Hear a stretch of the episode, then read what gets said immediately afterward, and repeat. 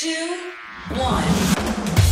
Seven things you probably didn't know you need to know. I'm Jamie East, and this, this is the Smart 7. Good morning, everybody. It's Wednesday, the 1st of June, and it's World Milk Day. And a big happy birthday to Morgan Freeman, Ronnie Wood, Heidi Klum, and Alanis Morissette.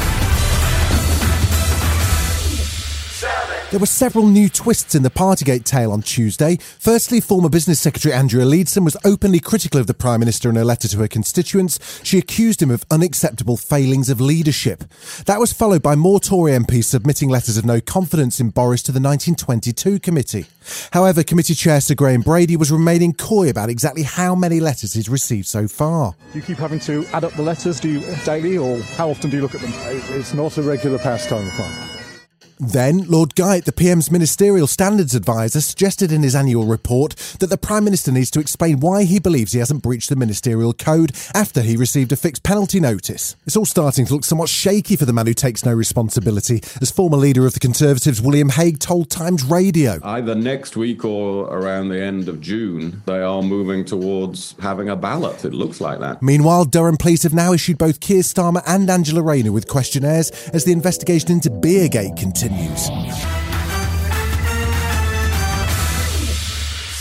Russia continues to pile on pressure on Ukraine with aggressive shelling in the east and ground forces continuing to push into the city of Severodonetsk. Governor of the Luhansk region, Serhiy Haidai, says the Russian shells hit a chemical plant full of nitric acid, which has spread fumes across the city. He also warned that Russia's gaining the upper hand in the street to street fighting.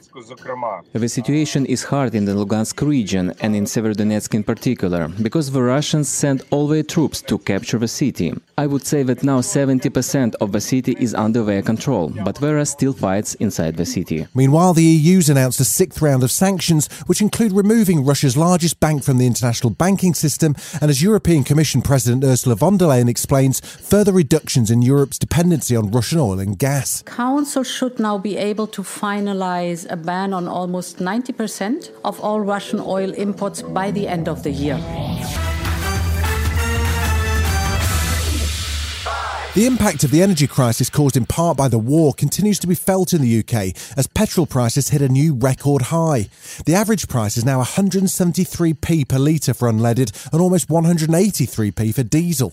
Labour's Shadow Financial Secretary James Murray says the government just hasn't done enough to tackle the twin issues of an energy crisis and a cost of living crisis. Well, I think this is really a, a national problem, obviously, and it's one which is impacted by um, inflation going up as much as it is, the fact the government hasn't had a national food strategy, the fact the government have not got on top of supply chain issues, um, and so on. So, really, this is a national issue that the government needs to get a grip on. Chancellor Rishi Sunak was out and about at a lighting factory, and he seems to think the best solution to the cost of living crisis is for more people to get jobs. Oh. And I think what's important to remember is actually the best way to help people long term is to get people into work and make sure that those jobs are well paid. And that's the kind of thing that we're focused on doing. As the whole of the UK gets ready for what the internet's calling the Platty Jubes, don't be too surprised if you run into travel chaos along the way. With 2 million people expected to fly over the next few days, there have already been cancellations from travel operator TUI and a number of airlines. Airports have been struggling to cope with the boom in passengers after the pandemic, and delays and missing luggage seem to be a recurring issue. Arts Minister Lord Parkinson seemed happy to blame the travel companies for the delays when he spoke to Kay Burley. The company should have had the, the people in place and we're working f- with the colleagues at the Department for Transport to make sure that uh, they can get people in as swiftly as possible. Chancellor Rishi Sunak also seemed quite unsympathetic about the travel problems. Uh, we've put in place, obviously, billions of pounds of support for the travel industry, in particular during the pandemic. You know, right now there are you know conversations happening between the industry and ministers to make sure that that disruption can be eased, and that's where the focus is for uh, ministers right now. Happy travelling. Still to come on the Smart 7, an epic tennis battle at Roland Garros overnight, and there are three, yes, three versions of Pinocchio on the way. Right after this. A lot can happen in the next three years. Like a chatbot may be your new best friend. But what won't change? Needing health insurance. United Healthcare Tri Term Medical Plans are available for these changing times. Underwritten by Golden Rule Insurance Company, they offer budget friendly, flexible coverage for people who are in between jobs or missed open enrollment. The plans last nearly three years in some states, with access to a nationwide network of doctors and hospitals. So, for whatever tomorrow brings, United Healthcare Tri Term Medical Plans may be for you. Learn more at uh1.com. Welcome back. There was plenty of action in the French Open on Tuesday as the quarter-finals unfolded. Rafa Nadal took on Novak Djokovic in the evening session, with the 13-time winner Nadal defeating the defending champion 6-2, 4-6, 6-2, 7-6 and going through to the semis.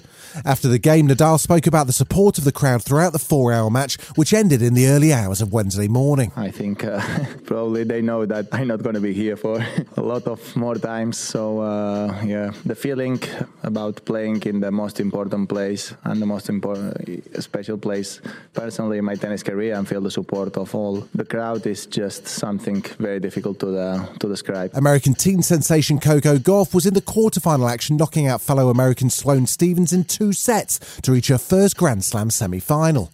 She'll face unseeded Italian Martina Trevisan in the semis, and she took a moment on court to share a positive message with the fans. Your results, and even in, in life in general, your results or your job or how much money you make doesn't define you as a person. So just know that if you love yourself, who cares what anyone else thinks?